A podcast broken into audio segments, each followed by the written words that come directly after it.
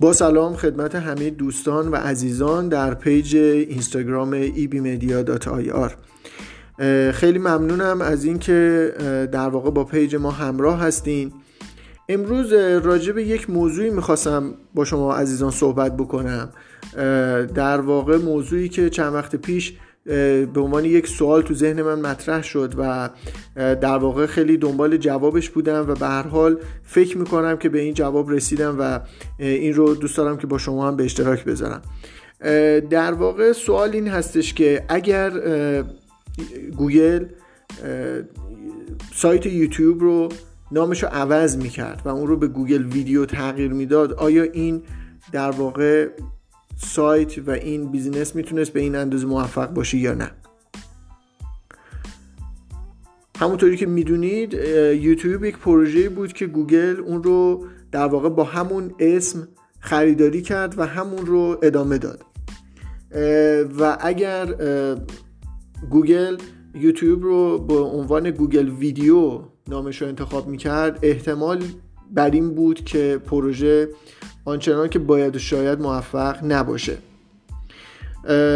این قسمت ماجرا. قسمت دیگه ای ماجرا برمیگردیم به یک پروژه شکست خورده توی گوگل که پروژه گوگل پلاس بود.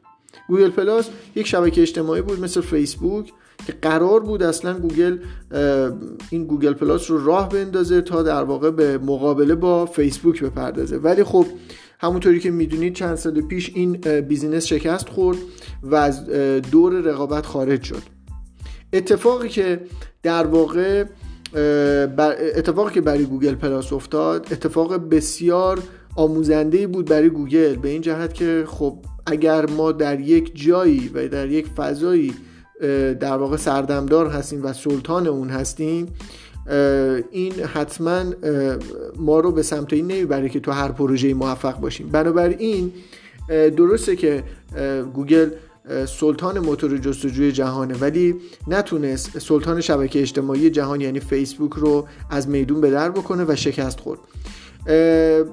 حالا چرا این اتفاق میفته یکی از دلایلش می‌تونه تو بحث برندینگ باشه و توی نامگذاری باشه. من نمیگم صد درصد به خاطر این ماجراست ولی یکی از دلایل می‌تونه این باشه.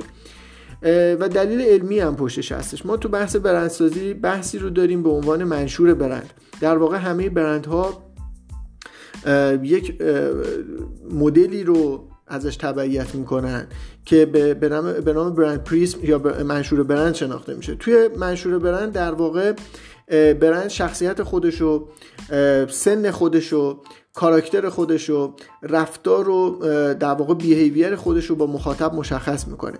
ما به دلیل اینکه به عنوان مخاطب از گوگل یک دید فنی رو انتظار داریم یعنی وقتی که اسم گوگل ترنسلیت رو میشنویم گوگل مپ رو میشنویم خود گوگل رو میشنویم به دنبال این هستیم که یک نیاز فنی رو برطرف بکنه برای ما. و بهش یک دید تکنیکی داریم. و اگر گوگل ویدیو می آمد به جای یوتیوب ما بازم دید فنی بهش داشتیم و شاید به همین راحتی ها در واقع به سمتش نمی رفتیم ولی خب یوتیوب یک فضای دیگه رو داره بر ما ایجاد می‌کنه.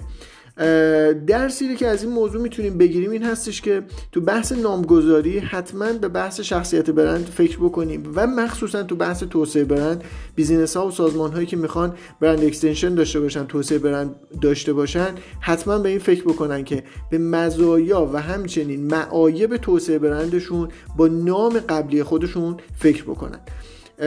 این موضوعی بود که خواستم با شما در میون بذارم. اگر این پادکست برای شما جذاب بود برای دوستان خودتون ارسال بفرمایید و دوستانی که page ما رو هنوز follow نکردن می‌تونن به پیج ما در واقع بپیوندن با آدرس ebmedia.ir خیلی ممنونم. اوقات خوبی داشته باشید.